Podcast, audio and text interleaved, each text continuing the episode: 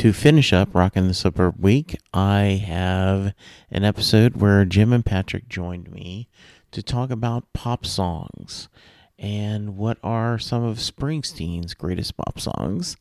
Um, one of the things that Jim and Patrick do fairly often in Rockin' the Suburbs is they talk about perfect pop songs. And that's what led to this discussion. Hope you enjoy it. Hey y'all, this is Mary Nahorniak. When I'm not singing to my daughter and talking music with the guys from Rocking the Suburbs, I'm listening to Jesse Jackson on Set Listing Bruce.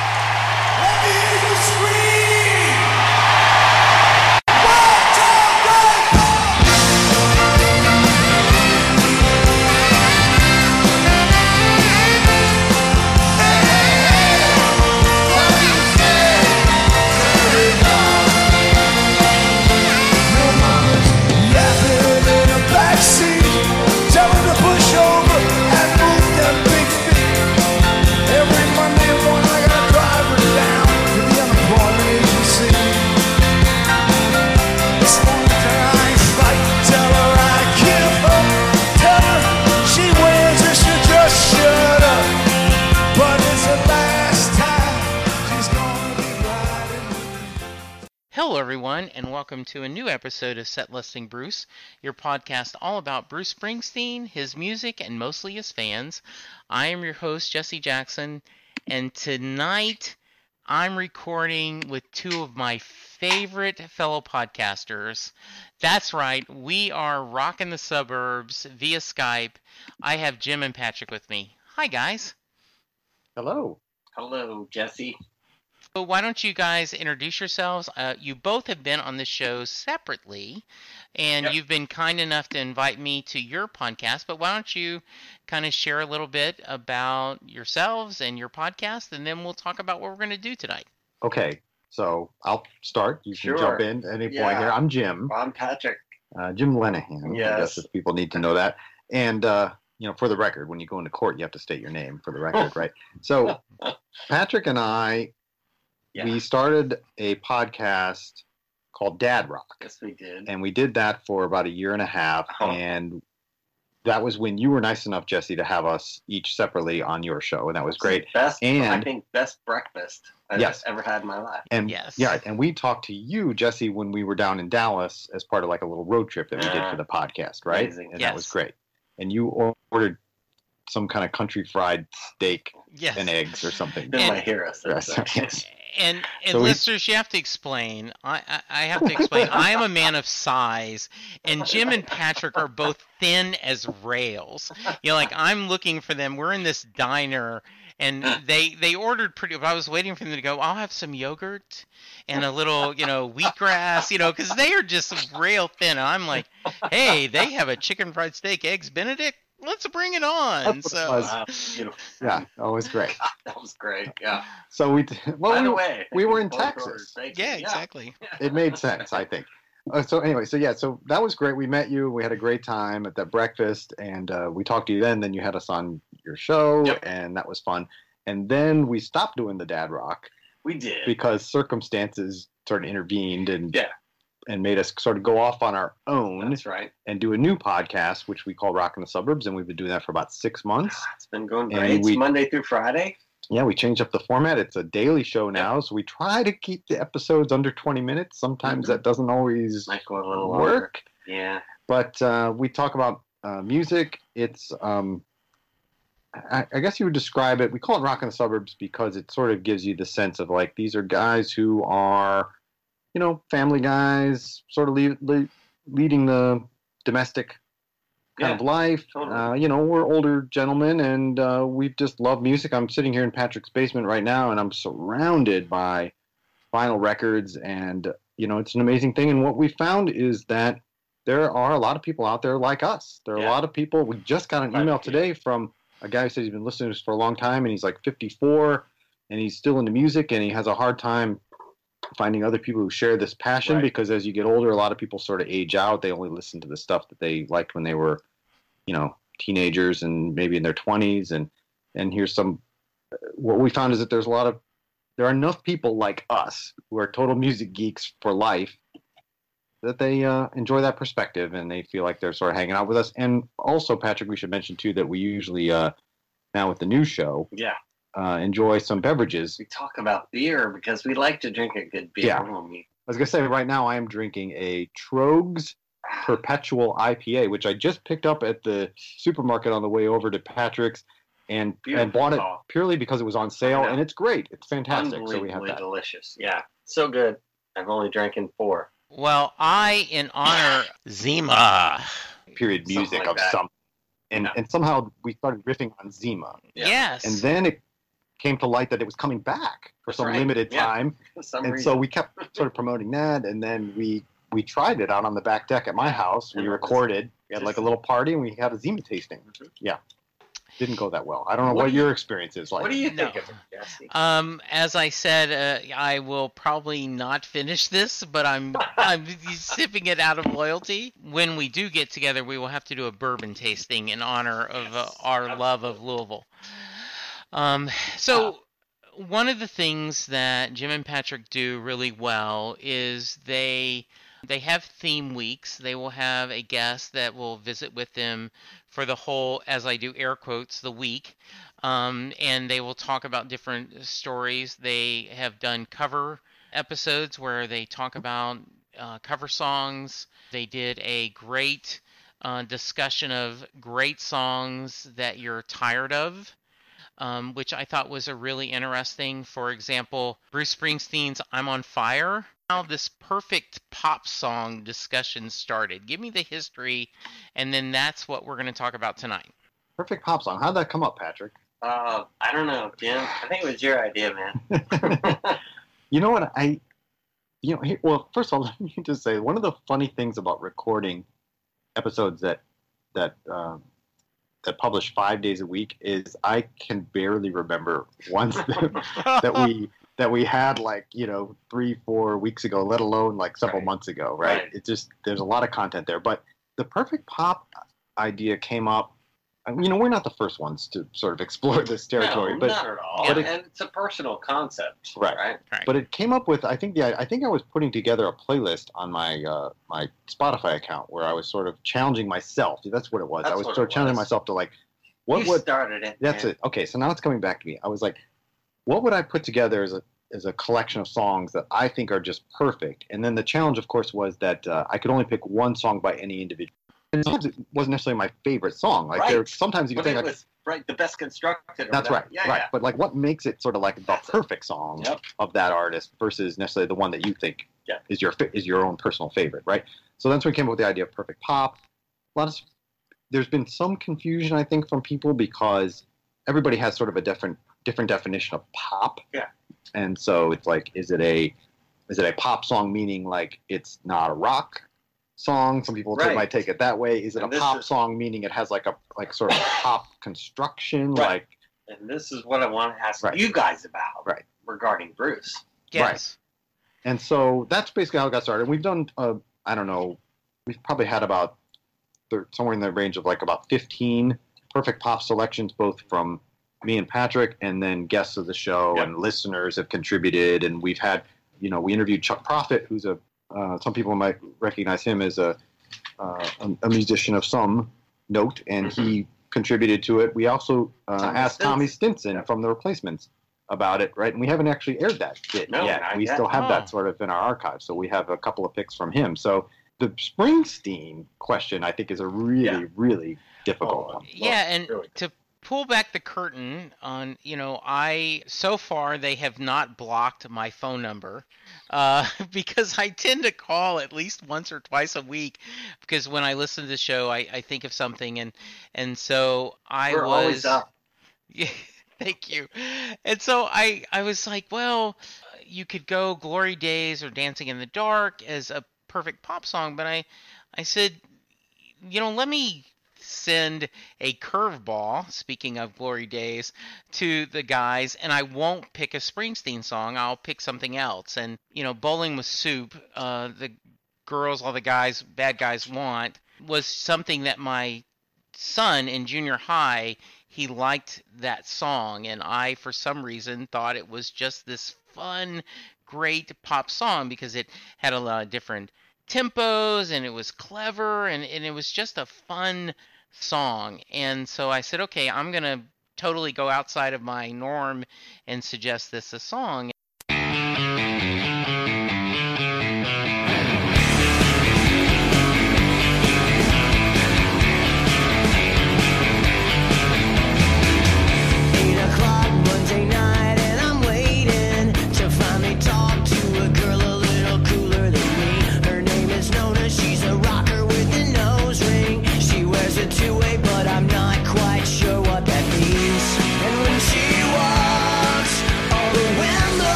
Turntables in her eyes like a bad movie. She's looking through me. If you were me, then you'd be screaming, "Someone shoot me!" As I fell miserably, trying to get the girl all the bad guys want.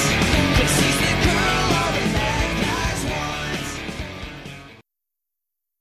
Jim and Patrick emailed me and said, you know, you've been asking us to be on the show. Why don't we talk about Bruce's pop songs? We think it would be a fun episode, and I totally agree.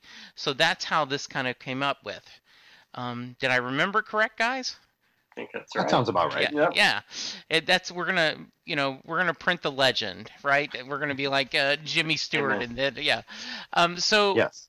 And then the doors blew open and the Yes, big man stormed through, right? Yes. Okay. Um, so we kind of did through an email. We came up with our discussion that we'll we're gonna eat. We each picked three songs that we feel are good examples of Bruce writing pop songs.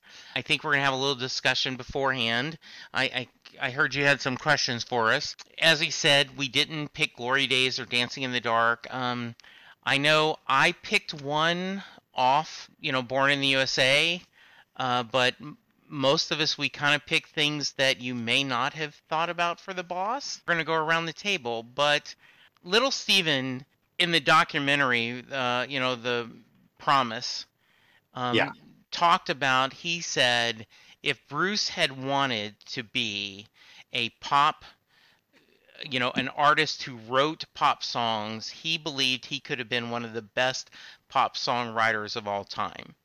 Now, that's a bold claim from the pirate Little Stephen, but I do think there is a at least a grain of truth of that because when Bruce wanted to do something catchy and and you know that's easy to sing along with, he's very good at it. What do you guys think? Completely. And I think, if I'm remembering, I, I often get the two documentaries confused. There's the one from The Promise, and there's one on the river. I Right. think the the ties that bind. Yeah, yeah. But um, I think you're right on that one. Didn't he even say something to the effect of like, you know, in a few years earlier, or ten years earlier, or something like that, like like Bruce could have worked in the Brill Building. Like he was that good. He could have Yes. been like cranking out those those those catchy pop songs Yeah. like Carole King did, right? Right. Yes. The other thing too I want to mention is um, you know, I do think there are certain songs, like you said, like Dancing in the Dark is one of those that is completely, you know, just catchy and a, and a pop song and has that sort of very traditional verse, chorus, verse kind of structure to it. He also was like, he apparently just like wrote it like really quickly to be, Yeah. you know, when they sort of like, we need a radio single. And he could just do it. Like that's, that. that's an amazing Yeah. thing. Totally. Yeah. The other one you didn't mention too that I think you know is is quite perfect, but uh, but maybe too obviously so is Hungry Heart. Yeah. Yes. I totally agree with that. Yes, that is. In fact, that was, I guess, one of his first real radio hits. I think that was a a gateway drug to a lot of Springsteen fans hearing "Hungry Heart" on the radio. Um, so yeah, I think so. Did before we give our songs, or maybe you guys want to share it as you give your songs. What was your criteria in what you thought would be a fair Springsteen pop song? And Jim, we'll start with you. Oh, okay, oh, you know, and and one other thing I wanted to mention too, Jesse, based on your comment about uh, Steve Van Zandt. I think he's right in his characterization of Springsteen as a pop songwriter, but I also think he needs to give himself some credit for this too, because I think Steven's influence on Bruce Yeah. brought out the best in him. Totally, man. And you got to think about this before they recorded, before he did the Born to Run album, I would, you know, you you didn't necessarily see necessarily a great pop songwriter in Bruce's work on his first two albums. I mean, there were some touches there, but I think interesting, but it's not necessarily great like pop song craft. Yeah. Right. Yeah. Yes. So I think I Steve, I, agree. think Little Steven's influence really sort of changed his direction and made him realize that you know that you don't need to do all that to write a great pop song. Yeah, I think so. And I also love, um, supposedly, uh, Steven would go, Really? We're giving this one away? Say the song he's talking about because I suspect it might make one of our lists. uh, but, um, you know, it is, it's kind of interesting to, I agree with you that, you know, their friendship historically. Bobby Jean is a lot of speculation that was their Yeah. song that Bruce wrote about their friendship. Um, and you can tell even to this day, um, like when you hear Bruce talk about putting the uh, E Street Band when they were nominated in the Rock and Roll Hall of Fame, he told the story about him and Little Steven when he when Bruce was nominated and Steven pushing no, you should wait till all of us can be there and and he Bruce shared about you know a little bit of hurt feelings and maybe a little bit of ego. So they've remained friends for years, and uh, I do think they've been good for each other. Yeah, I think every great songwriter, pretty much every great songwriter needs that that person to sort of bounce things off of, right? Yeah, Absolutely. You know, worked for Yeah. you know Lennon McCartney and Jagger and Richards, and you know even like uh, uh, Tom Petty and Mike Campbell, right? They're always just like a guy. It's written by Bruce, Yes. recorded by Bruce. It's a river outtake, um, and it's really a takeoff on a song that became more famous later. So people know Nebraska, right? Uh, the song's called "Open All Night." Jim, you know this song? Mm-hmm. Um, it's the only song in Nebraska with an electric guitar, right? Mhm. And then on the river, there was an outtake of it. Okay, this outtake was called Living on the Edge of the World "Living on last yeah. week, but Yes. anyway, Living on the Edge of the World. World is the song I'm talking about, and folks, listen to it. It's just like an earlier version of the song. So Springsteen was that good, that early. Yep. folks. Early North Jersey industrial skyline.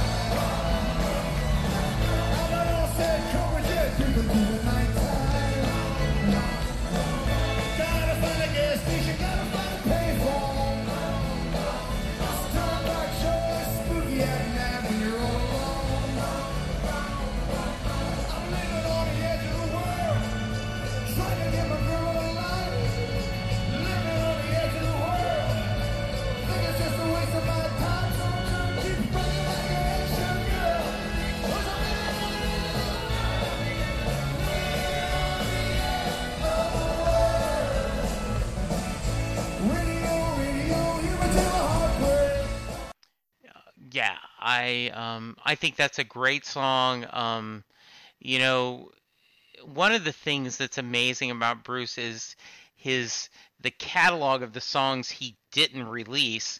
You know, if for those of you who are not hardcore fans, Tracks is a box set of just out songs that didn't make the cut, right? And Yeah. it is it's Yeah. just like four CDs of songs that uh, is amazing. Um, yeah, I, I love that song, and I think it's a great choice. Thank you. All right. Excellent. Yeah. All right, so now I get to go, Yes. Yeah. right? Go, Jim. Okay. Go. So since you mentioned tracks, Jesse, I'm going to stick with that for a second here. And I'm going to remember a time that I saw Springsteen a few years ago. I, I think I've seen him total of six times. Wow. And one of those times was a few years ago. He played in Charlottesville, Virginia.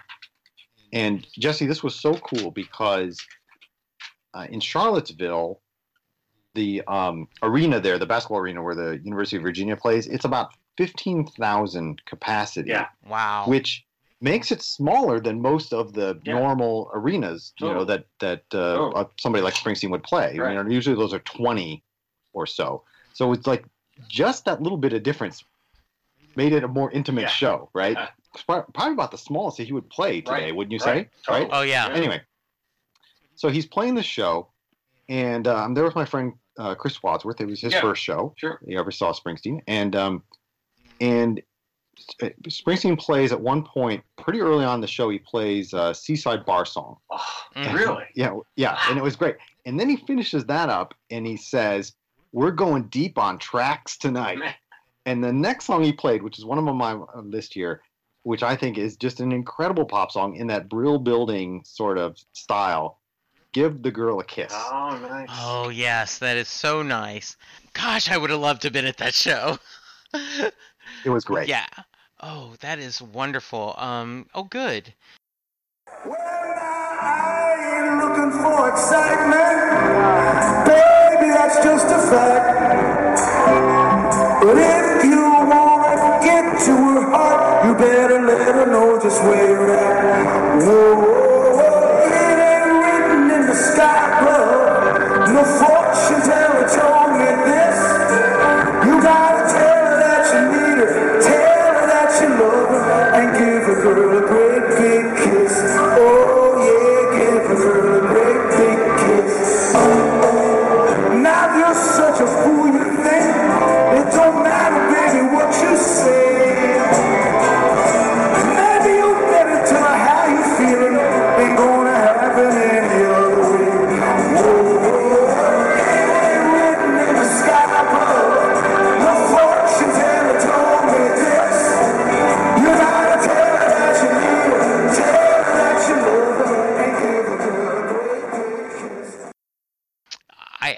Actually have on my all hardcore Springsteen fans have this list of songs they're chasing, their version of Springsteen bingo.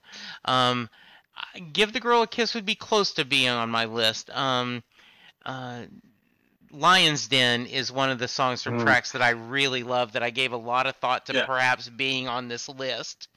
I know. Same thing. It has a great beginning. Yeah. I love that little like kind of sort of spoken wordish kind of Yeah, beginning to it. really it's so nice. good. Yes. Yeah. Um, uh, "Give the Girl a Kiss" is from that, you know, that darkness on the edge of town outtakes, and I yeah, think like the promise kind Yeah. of area. right. And the story on that was just they had so much time in the studio, right? Because they have he, he was having the contractual Yeah. issues and, with and he was encouraging people to bootleg shows at that period. Yeah. right Yeah. and so he just he just had all this time to record all this stuff and there's so many great outtakes from that tho- those sessions Yeah. Absolutely.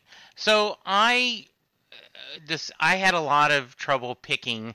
By the way, a commercial uh, coming up in a couple months. I'm going to have a couple people from Europe join me uh, to do our 10 favorite songs because someone had posted their 10 favorite Springsteen songs and both of these regular listeners like, oh, I don't know if I agree with that list. And so I said, okay, well, come on the show and do your own. And now then they're trying to I can't get it down to just 10, Jesse, and I and I wanted to go, "Hey, I've got to get it down to 3 for this episode." So, but I picked another outtake from The Promise, Ain't Good Enough for You.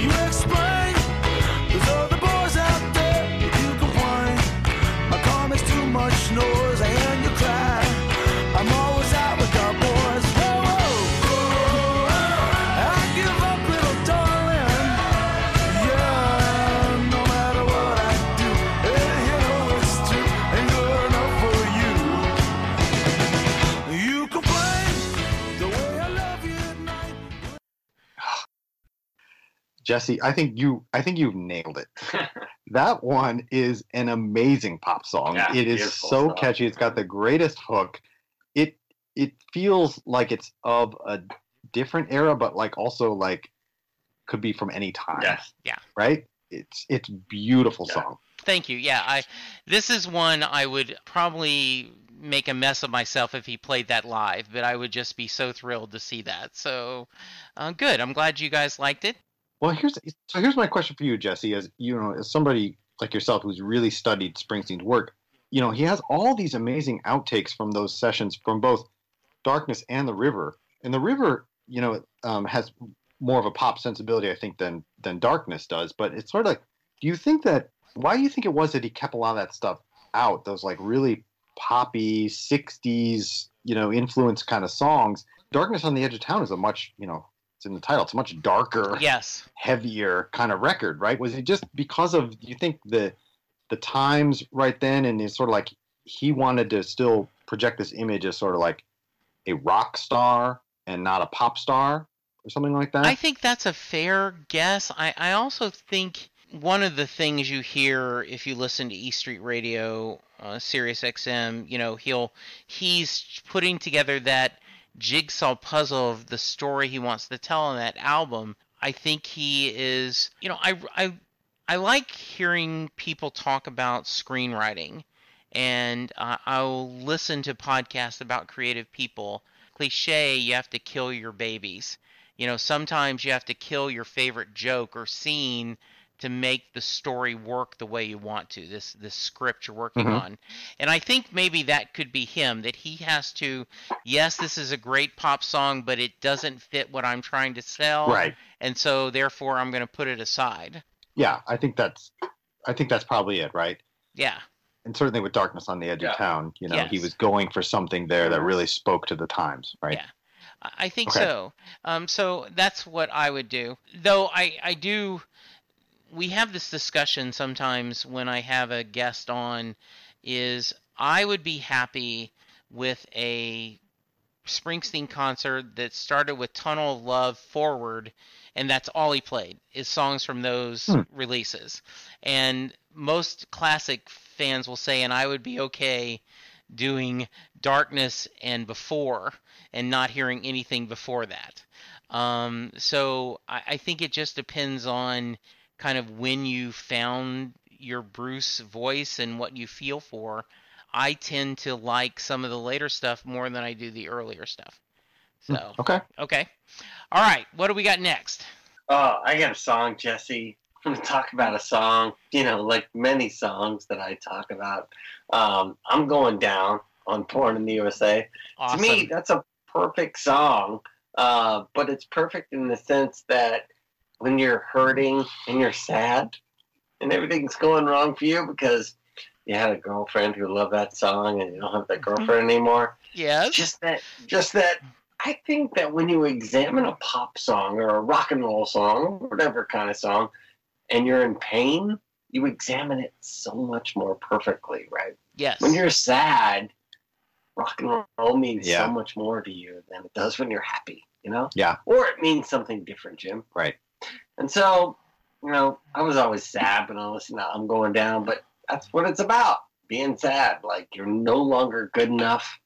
Everything you did that made you laugh before didn't make you laugh anymore.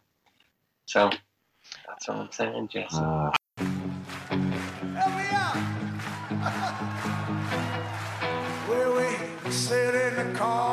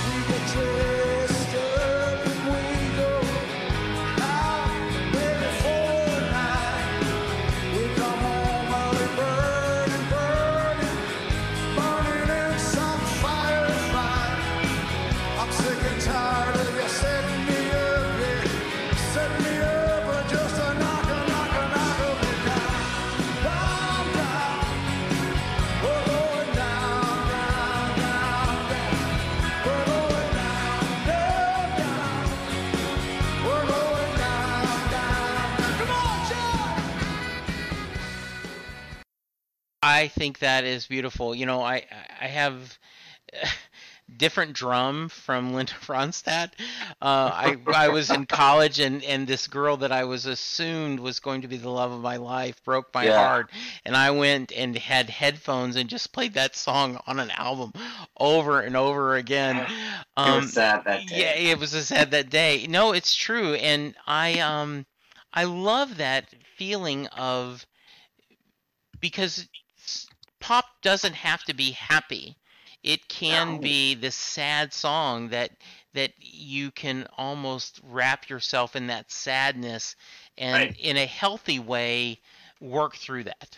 hmm I mean, I'm going down. It's about, you know, going down in every sense, but accepting it. You're right. Yeah. You know, it's like, yeah, I get that you no longer love me, but whatever. Well, we're here for you now, and we're, we're, we're emotionally holding for you. Um, I just need your Uh, dip- support. Di- different drum, by the way, written by Mike Nesmith. Oh, you knew that, right? the Monkees. Yes, I did, yeah. A great pop songwriter. Sure. Absolutely. You know, the other thing I think that's important to talk about in going down is if you're going to write a, at least in my mind, you know, a checklist of things uh, that make a perfect pop song is repeatable phrases. I, I don't Yeah. know if you guys remember, you know, that there was a Saturday Night Live skit where, um, you know, people, casual fans sing the Beatles and they only know the little catchphrases. You know, Mm, Penny yeah. Lane is in my head and in my heart. And then they're. right. Um, and I think that has a lot to do with pop. You know that that catchphrase or that the chorus or, or some the phrase that's repeated, and I think that's a great. You know, I'm going down is a really good example of that. So well done. All Totally. right. Thank you. All right. So is it my? yes, turn it is. now? Yes, Turn, it is, Jim. Go, man. Go. I'm going to play off of this. All right. What Patrick just said Yeah. about the, sort of the sadness. The other thing about a great pop song is it doesn't have to be a a up tempo song. Right. It can be a slower song Yes. too. Yes. And there's a song, a, a later period uh, Springsteen song from what I call his wilderness years, Mm-hmm. where he was uh, without the E Street Band Right. trying to do something else. And it's called If I Should Fall Behind. Yes. And it was originally on Lucky Town, Yes, which is a really underrated record. Yeah. That's a really good record. totally agree. Uh, but then the version that he recorded with the uh, reconstituted E Street Band Mhm. uh, later on, when they, uh, right around 2000, I think, uh, when they reformed and we're going to go on a tour, it's amazing. Go check this out. There's there's a video of it that you can watch on uh, you know on the YouTubes or whatever. It what is so amazing about this song, and it really sort of makes me. It really almost makes me kind of tear up every time I watch it. Is that it's one of the only times I, I I've ever known him to really allow the other band members to participate vocally Hmm. in a in a track in a, in a in a substantial way, and it was because he was getting the band back together, and he thought like, hey, let's let's do this song, and each member of the E Street Band takes a verse, and it's a very sparse song. There's just this, re- there's this really just kind of lovely little guitar part. The melody is just beautiful, but what makes it just a perfect pop song is there's two things. It- It's, it's sort of the sentiment of the song, which originally written was you know relationship song, but in this version takes on more of a, a friendship kind of meaning. Um, great melodically, but uh, and in, in its simplicity, which I think is also important. But the beauty of it is, you know, when you write a great pop song, true greatness it has like a universal truth Yeah. to it, right? Yes. And I can't really think of a relationship song that kind of speaks to what relationships are all about better than the lines, um, I'll wait for you, and if I should fall behind, wait for me. Yeah. I mean, honestly, like,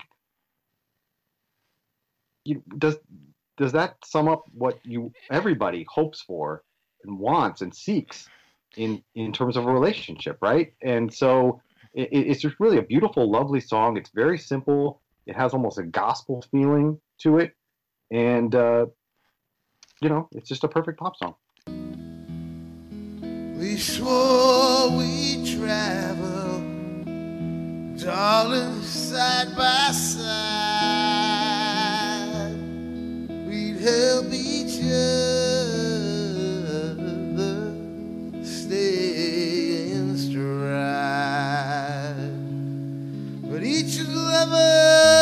steps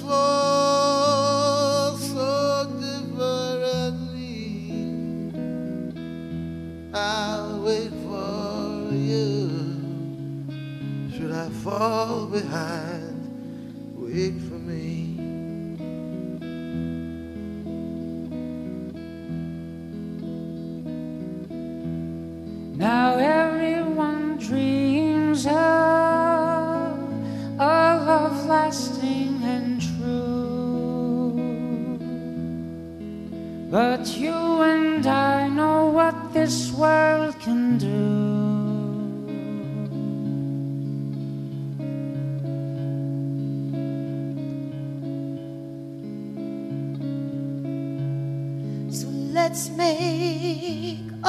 Steps clear. So the other may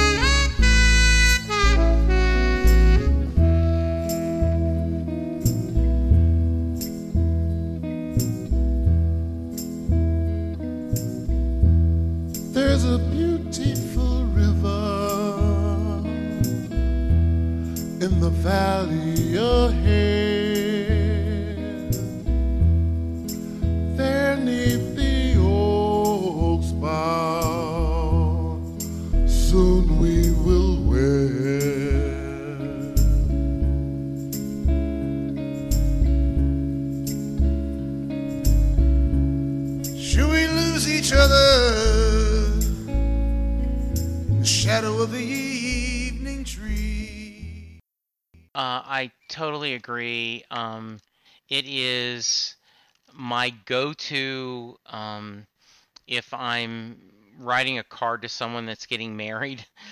you know, I, I tend to quote some of that lyrics. Um, I also, I don't know if you've seen, but um, they do kind of a waltz version in the when they were in Dublin, and so it changes the tempo a little bit. Hmm. Um, It's definitely worth checking out. Um, I mean, just a quote for a minute because this is truly one of my favorite songs. Now, everyone dreams of love lasting and true. Oh, but you and I know what this world can do. So let's make our steps clear that the other may see. I'll wait for you, and if I should fall behind, wait for me.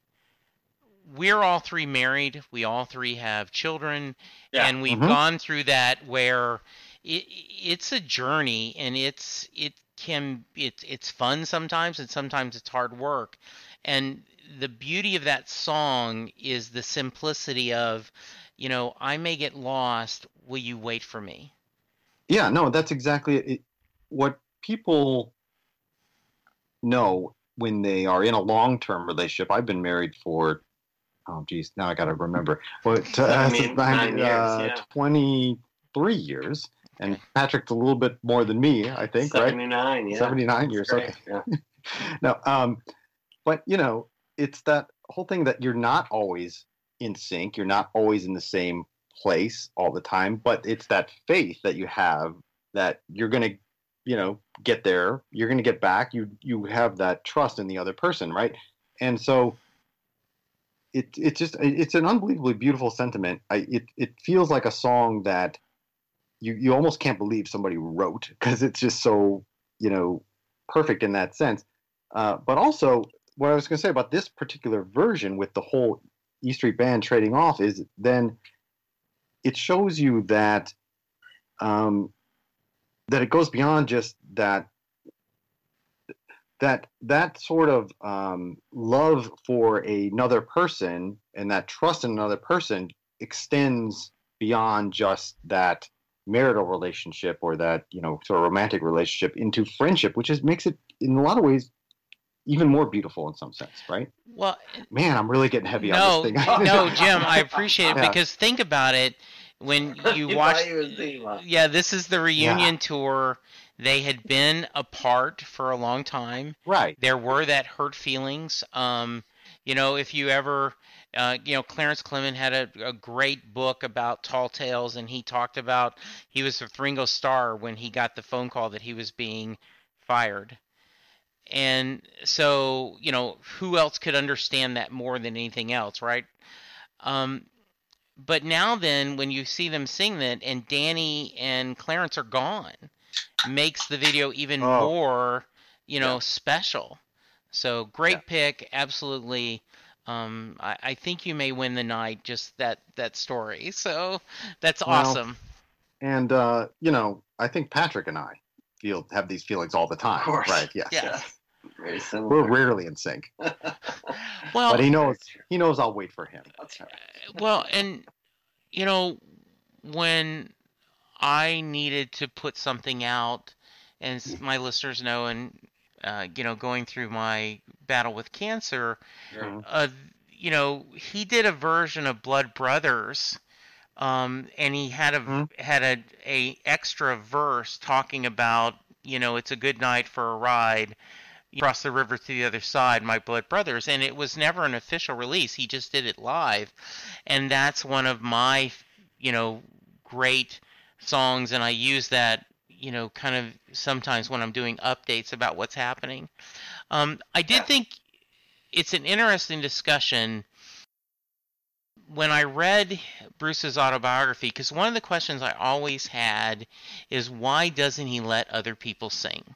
Mhm. Uh, like Willie Nelson, here's one for my sister, and you know, or, and you'll see. I mean, Billy Joel once let you know his roadie do "Highway to Hell" at a show I went to, but you know, Bruce is filled with great musicians that have their own, you know, separate careers. You're like, why wouldn't he let them sing? Yeah. And the book makes it very clear he is the boss, and this Yeah. is this is that is. I- go ahead. Well, you know, it's a great point, Jesse. I once sang a song at a at a Willie Nelson concert. No. That's how Willie Nelson was. Oh wow, we need that. Yes. But let me ask you this, Sure. Jim and Jesse. Uh, do you think, y- you know, because this is to me so much about Springsteen, the mythology of like, I'm going to start a song and then there's going to be this story in the middle Mhm. that ties the song together and makes the song, you know, so much different and perfect, right? So, like growing up, 1978, Agora, Cleveland, Ohio, right? Came out. It's live, like you can download it from Bruce Springsteen. Jesse, to you, is that a perfect pop song when he stops the song and then tells the story and then plays the rest of the Hmm. song? Like, how does that, how do you feel about that? So it depends on the song. Um, when he did my second ever Bruce Springsteen show was the Devils and Dust solo tour. And um, it was in a very small venue in Grand Prairie, Texas. Um, I had the worst seat in the house. Um, there was a to the right of me was the aisle, and to the left of me was a pillar.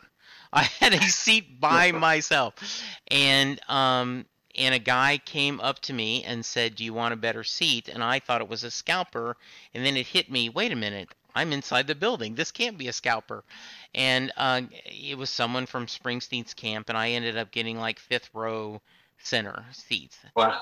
So yeah, Cool. great show. But um, Jesus was an only son. Um, he talked about that he wanted he was really interested in thinking about motherhood And uh, Devils and Dust has a, a few songs about parenthood. Long Time Coming is another good song about parenthood. And he talked about in the middle of this song, he kind of goes on to this little discussion that, you know, was in the Garden of Gethsemane, was Jesus sitting there going, you know, maybe I could buy that little bar in Galilee. Mary Magdalene and I could run it, and I could do the preaching on the weekend. And and um, he talked about that it's the humanity of um, Jesus' sacrifice that means a lot. It's the humanity of all, any sacrifice. And then he finishes the song. I love every time he does that. Mother, pray, sleep tight, my child, sleep well, for I'll be at your side. That no shadow, no darkness, no tolling bell shall pierce your dreams this night.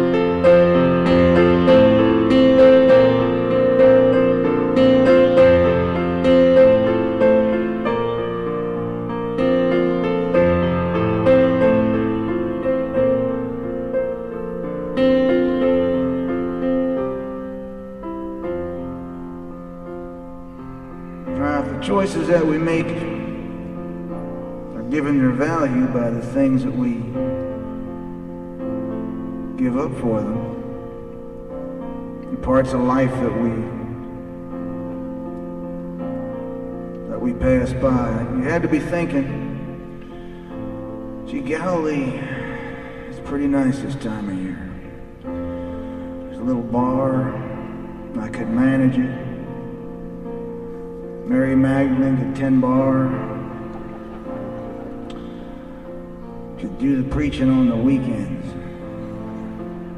And uh, have some kids. Get to watch the sun on their face. Get to feel the breath in your lungs.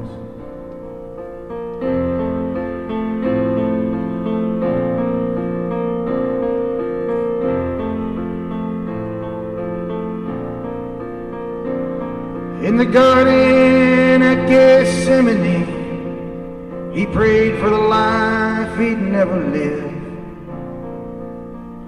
He beseeched his heavenly Father, remove the cup of death from his lips. Now there's a loss that can never be replaced, a destination that can never be reached. A light you'll never find in face. A sea whose distance cannot be breached.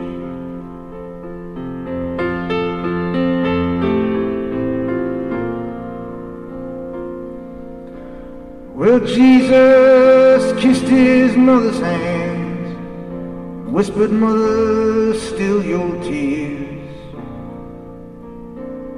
For remember the soul of the universe will the world and it appear. I think it depends on the song. If that's not too much of a No, Um, I mean that makes sense. okay, Yeah, yeah, yeah. uh, s- totally. yeah, absolutely. so Um, that was kind of my curiosity about Okay. picking a perfect Bruce song. Right. yeah, Because really, the story of you know from like Cleveland in '78 Yeah. shaped a lot of my life. Because at one point he says, "I was going to this Catholic school. I got sent home for pissing in my desk." yeah, then Yeah. the crowd cheers like uncontrollably, and then he says, "Obviously a popular pastime, right?" So I was like, "Yeah, well, really cool, man." it, I to get sent home yes, for being yourself, Yeah. like, that's best, man. You know, so I'm I'm signed up for that. Well, I remember I was um John Hiatt was playing here in Dallas and he was doing just like your dad did. In the middle of the out middle of the song, he started telling the story about his dad and his mom and him and his siblings watching Ed Sullivan, and the Beatles were going to be on there. And he tells this long story about even though we were really poor, we had one of the first TVs that had a remote control, and his dad changed the channel when you know next up the Beatles, and and and and he's all worried, and then his dad gets the channel right back in time for to hear Elvin Sullivan, Ed Sullivan say, "Here's the Beatles," and and he mm-hmm. goes crazy. You know, hi, sang. Me and my sister were dancing and we're laughing, and then he goes into the end of just like your dad did, and it it stuck with me because it was it amplified the song. It made the song work more with that story. So I think that's and once again a good artist can do that and you know a mediocre artist it just doesn't click. Right. Okay. Well, I think I think a great pop song should move you in some way, and Right. and uh, you know a Springsteen show is often sort of like part revival, right? Yes. And you know he's out there testifying, right? And yes. you know you as you as the audience, you should feel somehow moved by that, and so I I think it all you know fits together, right? Absolutely. Yeah. In another life, he would be a Southern preacher. Uh, you know. Um, so my second is um, it is my son's favorite Springsteen song, and I'm so glad you guys mentioned the river because there that is a very pop album. Um, Sherry Darlin, Cadillac Ranch, Hungry Heart, all those were possibly on my list, but I ended up going with Out in the Street. Another and when the foreman calls time on Monday when the foreman calls time, I've already got Friday on my mind. And Mhm. I don't think there's anyone in America, no matter from CEO to the lowest intern, that on Monday morning isn't already thinking about Friday. And I just love that universal line.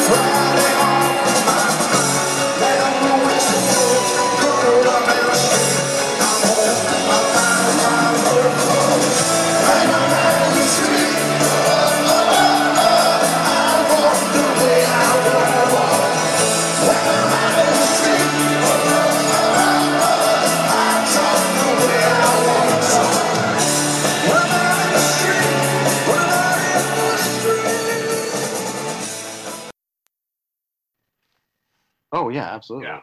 Totally, man. Yeah. Well, and it, it and it's a callback to the Easybeats. Yeah. Friday on my mind, which Totally. starts with Monday, you know, Yes. and goes through the whole week, right? So it's yeah, Mm-hmm. it's amazing. That that's a great song too. In the, I I'm so glad you made that pick because it has one of those choruses that you you will never forget. No, you know, right.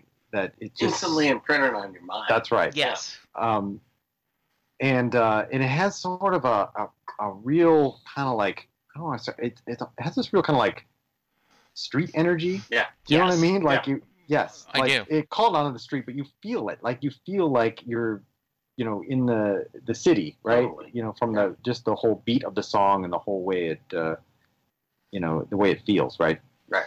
And and you have the uh oh, uh oh, which is Yes. a wonderful Yeah. sing along, both live and then you know, when you're on the radio. Um, you know, because once again, um, a good pop song you sing along with on the radio. Um, I'm I'm a little bit older than you guys, and um, I grew up heavy AM radio, and a lot of my cooler friends listened to the FM radio, and I said, but I don't know the songs. You can't sing along. And they said, That's part of the joy. And I'm like, No, it's not. What's the purpose of a radio if you can't sing along with it? Right. so that's awesome. Um, well, good. I'm glad you like, like that one. Um, all right, we got one more round to go. Patrick? Well, I'm going to go with something pretty obvious here, Jesse. Okay. Um, 10th Avenue Freeze Out, Mhm. right? Born to Run. It's a classic song, but to me, it always evoked some mystery. Like, what was 10th Avenue and what was a freeze out? And what did I do when I walked around the corner? Like, a who good are these point. people? You know? yeah.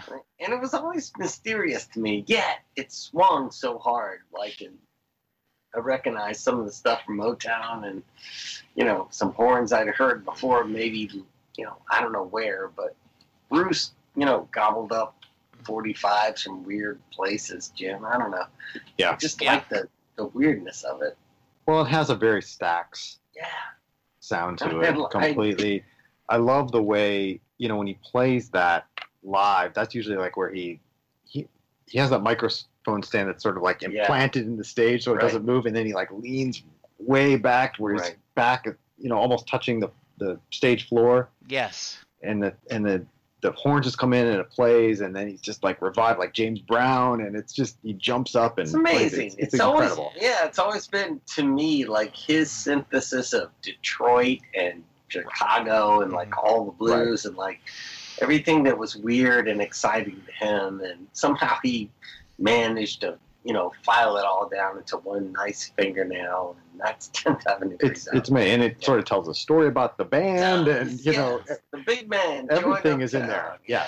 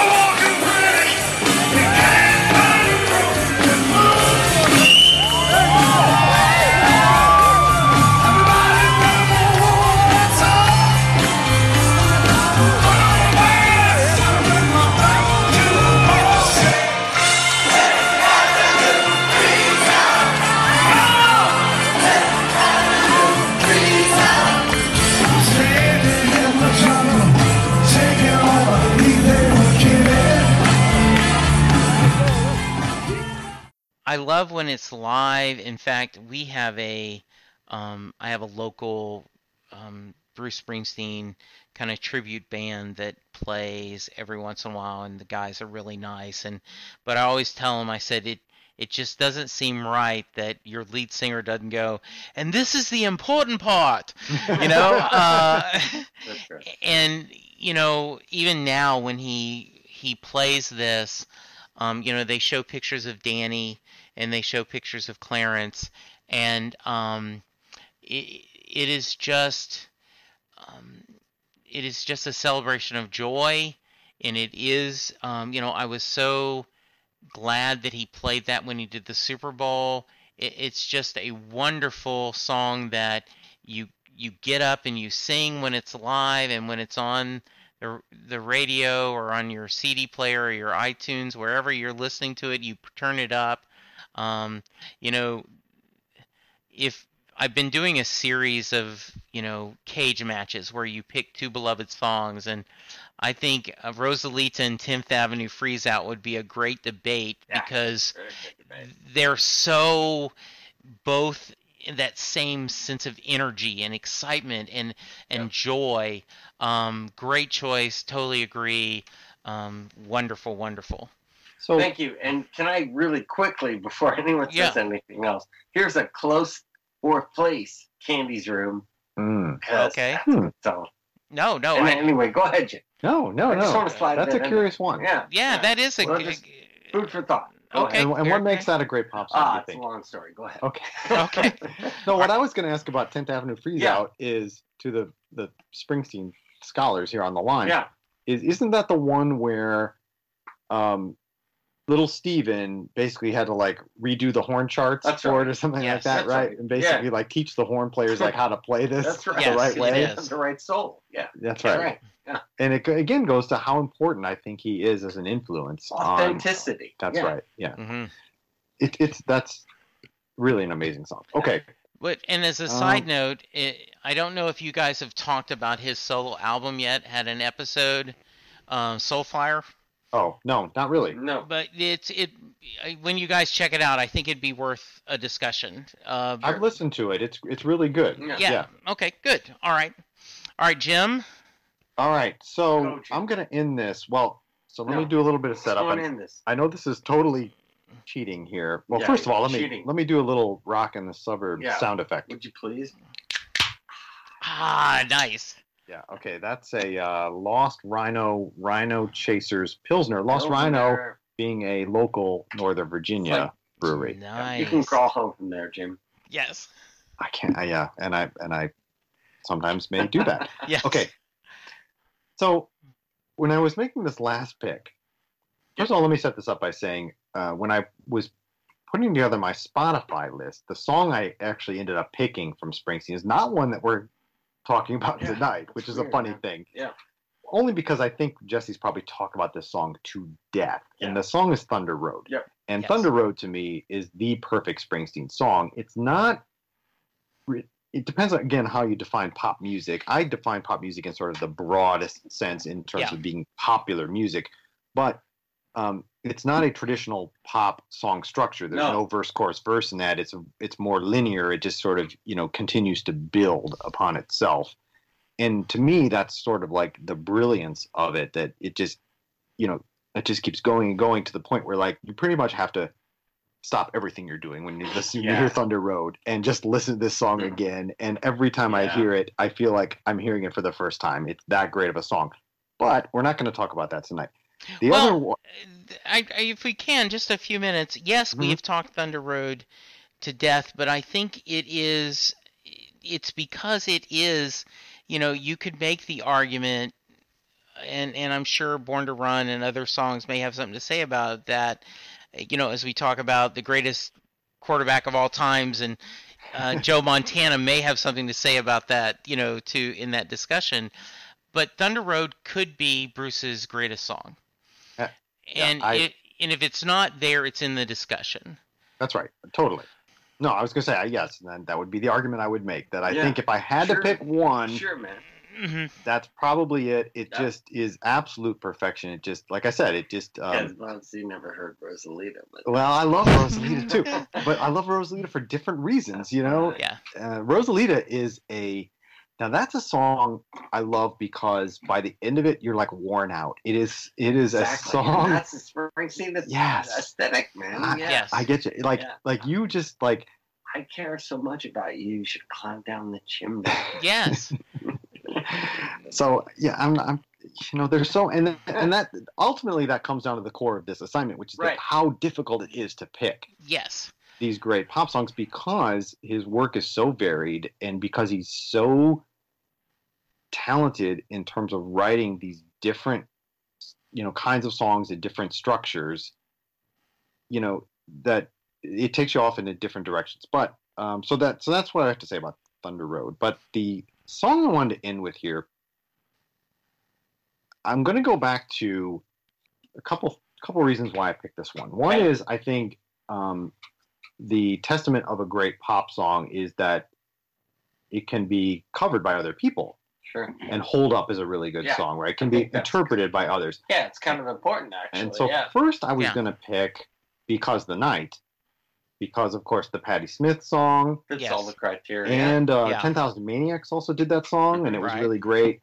and then you hear the Springsteen version uh, that's on the Promise, and and I've seen him do it live as well, and it's amazing also, and it just has this amazing sort of a again kind of a build to it, kind of like this incredible like intensity to that song. So I was almost gonna pick that. I, so you, you can you can sense here how I'm sort of cheating by mentioning songs I was going to pick. No, I, like I also totally agree with But- that.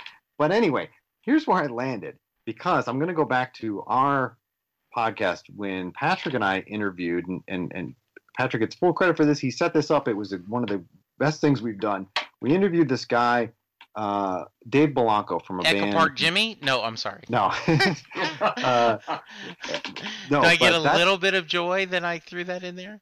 That's great too. Okay. Yeah, that's great too. But uh, Dave Bielanko from this band Marah, Yeah. who is a, a Springsteen sort of influenced band in a lot of ways, and he Amazing dude. and he's met Springsteen. And what was the deal? Like Springsteen came up to him and said how much he loved Marah and all this. It was a great interview. We talked about that Right. on the interview.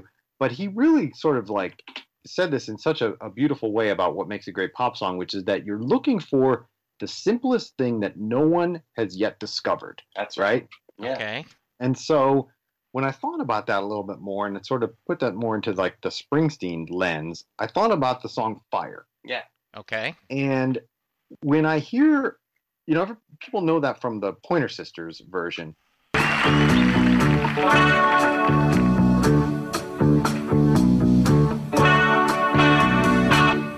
I'm riding in your car. You turn on the radio. You're pulling me close. I just say no. I say I don't like it. But you know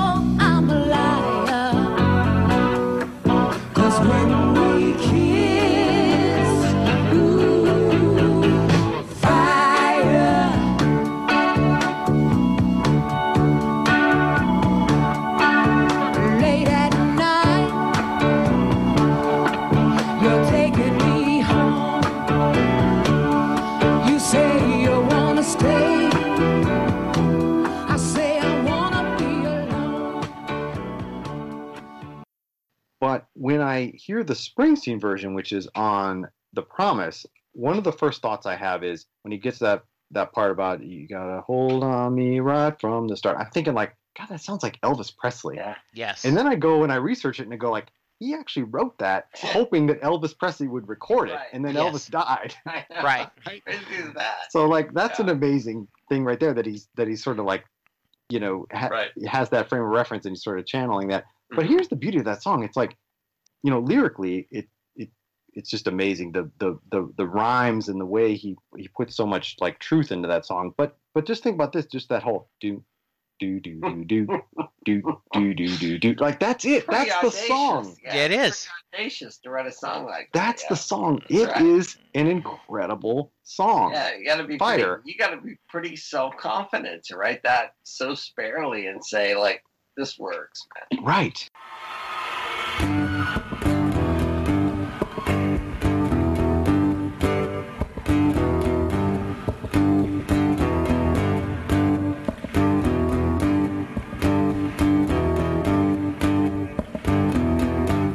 I'm driving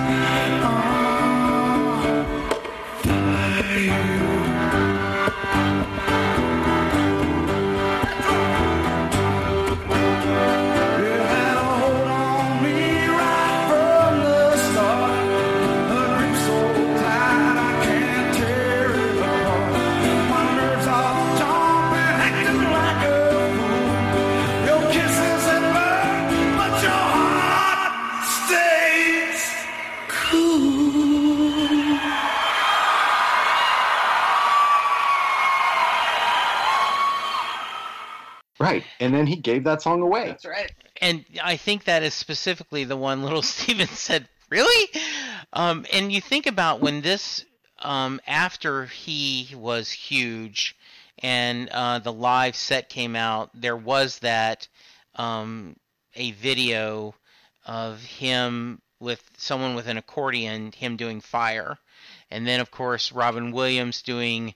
Elmer Fudd doing Bruce Springsteen covering Oh. fire, and you know, um, it is a absolutely amazing song um, with a lot of depth and you can sing along you know that break where you know he paused and romeo and juliet Yep.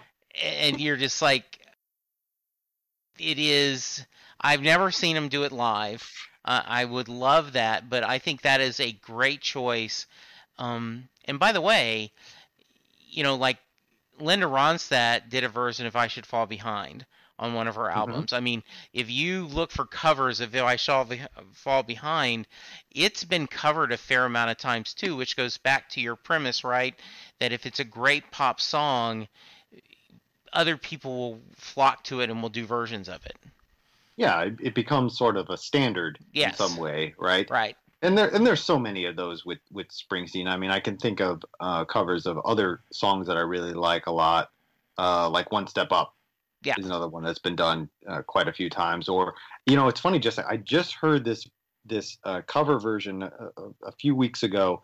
There's a band called the Downtown Boys, and we talked about them a little bit on our podcast. Okay. They're out of they're out of Rhode Island. They're a punk band out of Rhode Island, and they do a cover of Dancing in the Dark. Okay.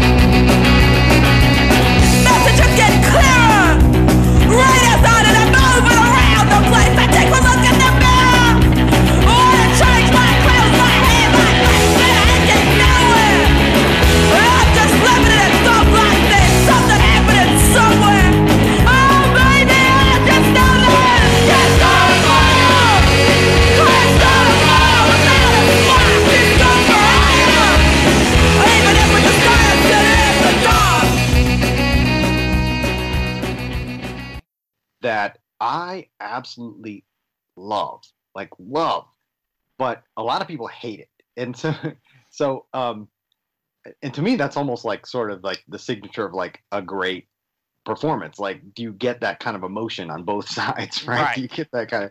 Um, I think it's great, and one of the things, uh, again, it sort of like speaks to the song, is that it can be interpreted in these different ways, Yes. and it can elicit that that sort of emotion uh, you know, from the listener, right? Well, um, very nice, um, Patrick. Before I give mine, are there um, are there any honorable mentions you want to go into? No, I'm good. I think, Okay, you uh, sure? Close All this out, Jesse. Yeah, All right, yeah. so you know, um, I I did a lot of thoughts. Um, um, Without You, which came on the Blood Brothers documentary, Yeah. which is kind of that Monday, um, and then going through the days of the week, I thought was a little Sure. too close to Ain't Good Enough for You, but it certainly did. We've already talked about Sherry Darling, Cadillac Ranch, but I decided to go as my last is No Surrender from Ah, Born in the. USA. One, two, three, four.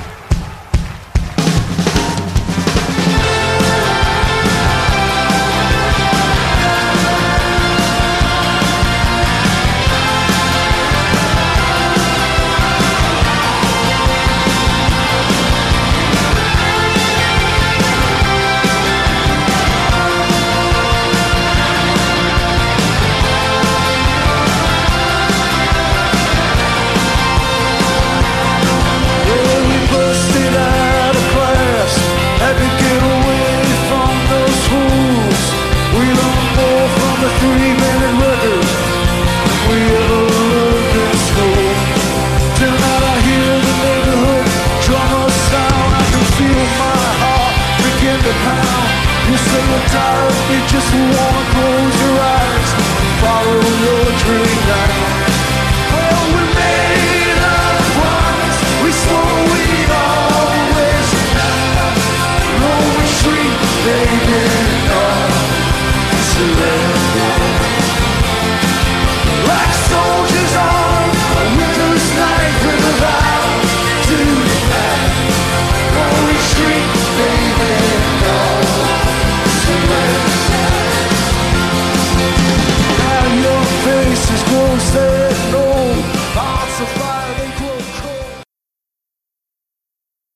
busted out of class, you know, learned more in a three record record than we've ever learned in school. You've There got that rebellion.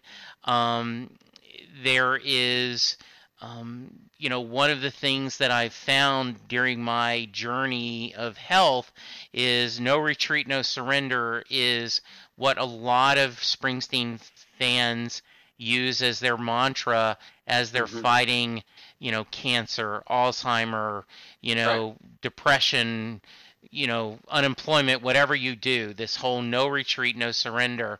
Yeah. And so I, I think it's a wonderful pop anthem. You can sing along with it. Um, I think if you ever want, if you're ever sad, um, do a Google search of No Surrender Houston um, 2014, and there is two brothers that get on stage and sing the whole song with the Oh, E Street wow. Band, and uh, you know they are. I mean, he had a sign. I I kicked, I busted my uh, brother out of school, and Bruce brought him up, and th- there is just an example of just joy. These two guys Yeah. were having a blast. So uh, that was my last choice, and I just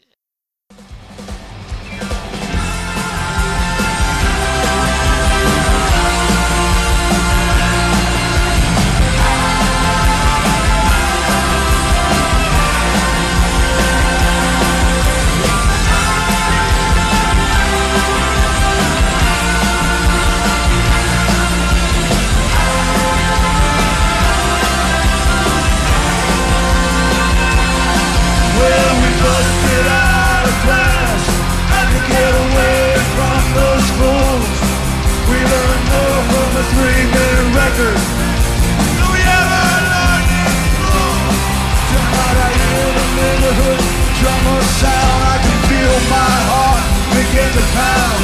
You say you're tired and you just wanna close your eyes, follow your dream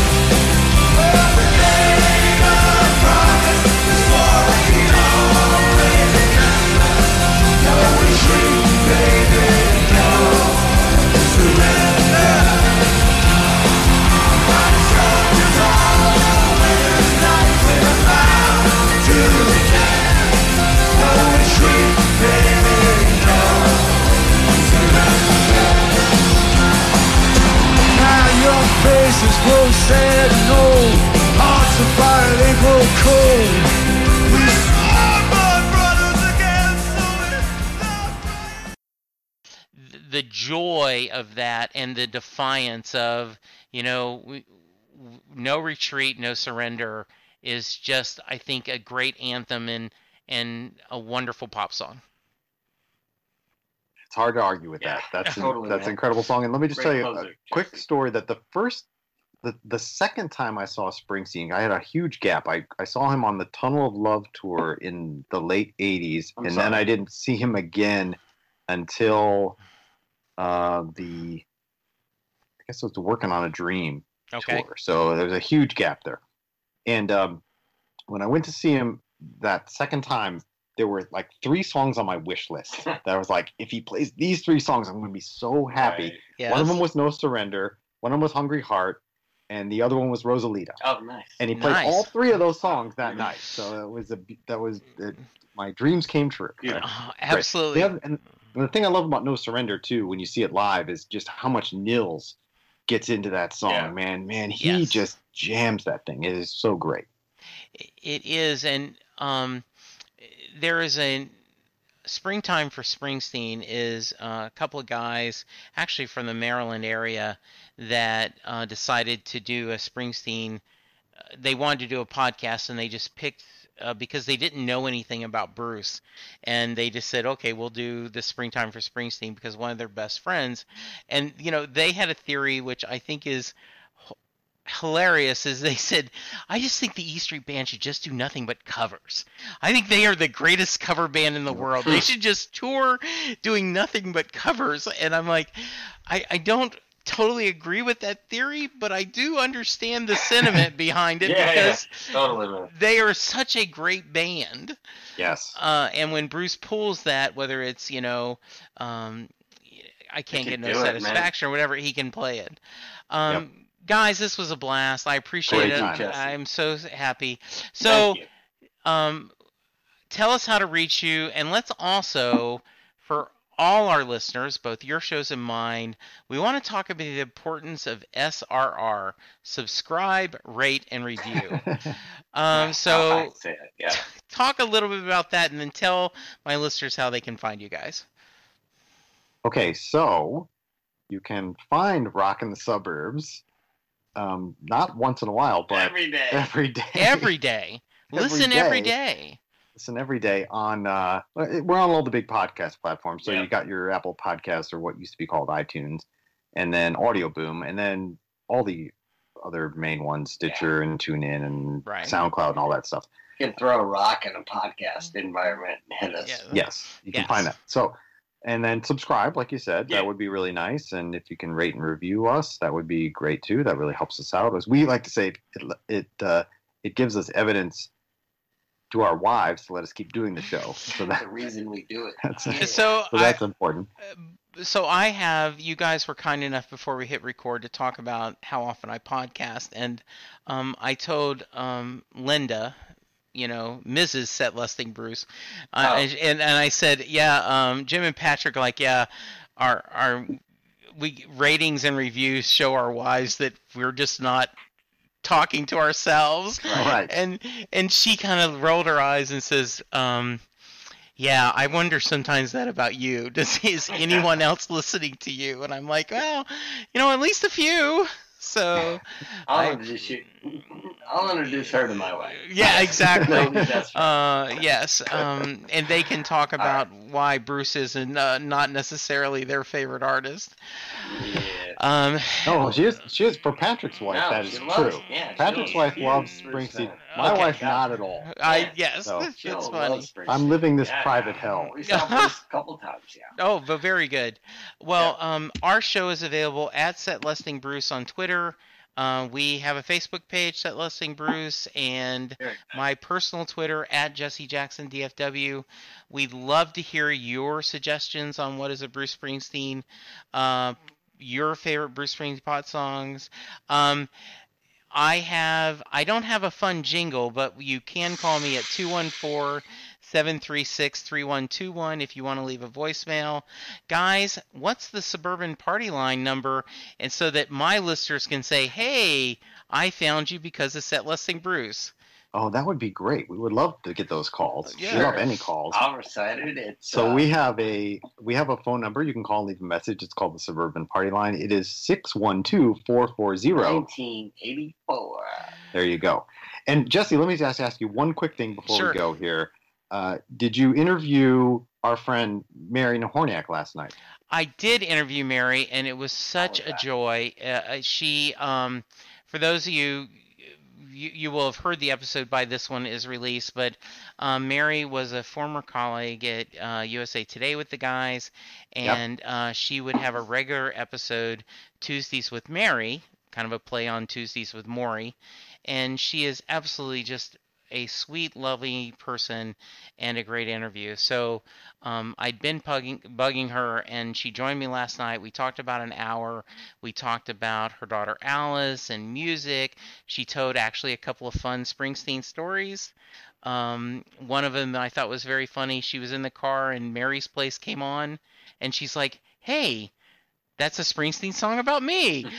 and so, um, and she talked a lot about the different music that Alice is listening to and her and her husband going to right now all their date nights are concerts. So it was an absolutely wonderful discussion, and I appreciate you guys helping to make this happen. That's great. Yeah. That's great. She's the best. It's a delight. All She right. is. Yeah. So, yeah, All right, thanks, we love Jesse, you. so much. Thank you, man. guys. you. Um, so please check out uh, Rockin' the Suburbs.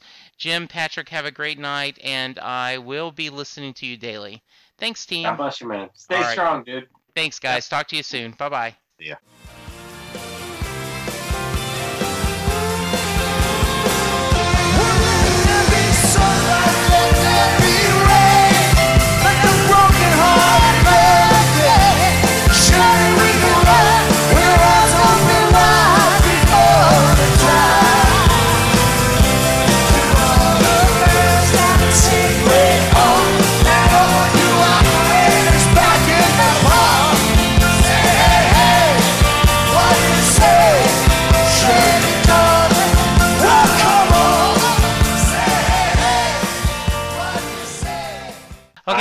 Patrick. How are you, man? I am great. I, I, I came in. Sorry, I heard some of your stuff. I hope you're doing well. I- Nice I to am- talk to you. Yeah, I am doing okay. It is, Good. um, yeah, it is. You know, it's kind of, uh, and there's other people that have so much worse than I do.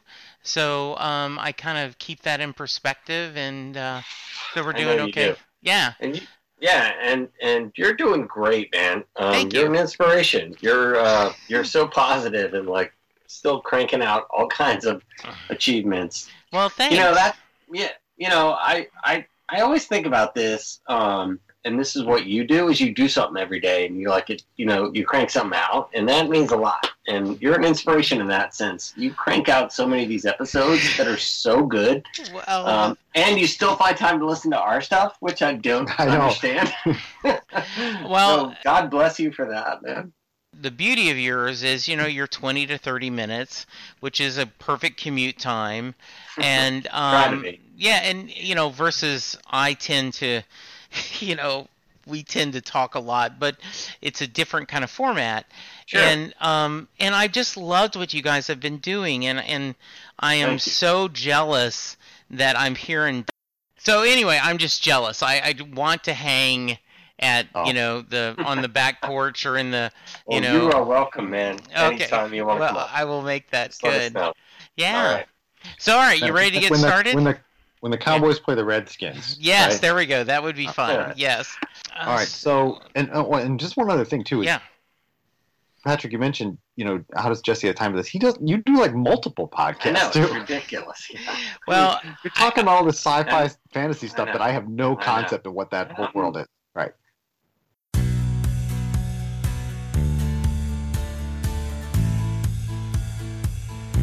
You just heard the fun talking, hard rocking, music loving, album ranking, fan thinking, joy spreading, lyric reading, story sharing podcast that is the one, the only Set Listing Bruce. Set Listing Bruce is part of the Southgate Media podcast group. The theme for Set Listing Bruce was written by David Rosen, used by permission. It's NFL draft season, and that means it's time to start thinking about fantasy football. FantasyPoints.com features industry leading experts and prognosticators using proprietary hand charted data to help you score more fantasy points. FantasyPoints.com is the place to go for whatever kind of fantasy football you play. Whether you play fantasy football, daily fantasy sports, or do a little bit of everything, Fantasy Points has the meticulously researched content to guide you to victory. And why wait for the fall? Fantasy Points also covers the new spring football league, the UFL. Join the guru, John Hansen, Scott Barrett, Joe Dolan, and other massive names in the fantasy football universe with an exclusive offer. Use code Pantheon for 15% off any fantasy points package, including the all in package, with access to every article, tool, and data nugget that Fantasy Points has to offer. That's fantasypoints.com and code Pantheon for 15% off at Fantasy Points. Fantasypoints.com, code Pantheon. Score more fantasy points.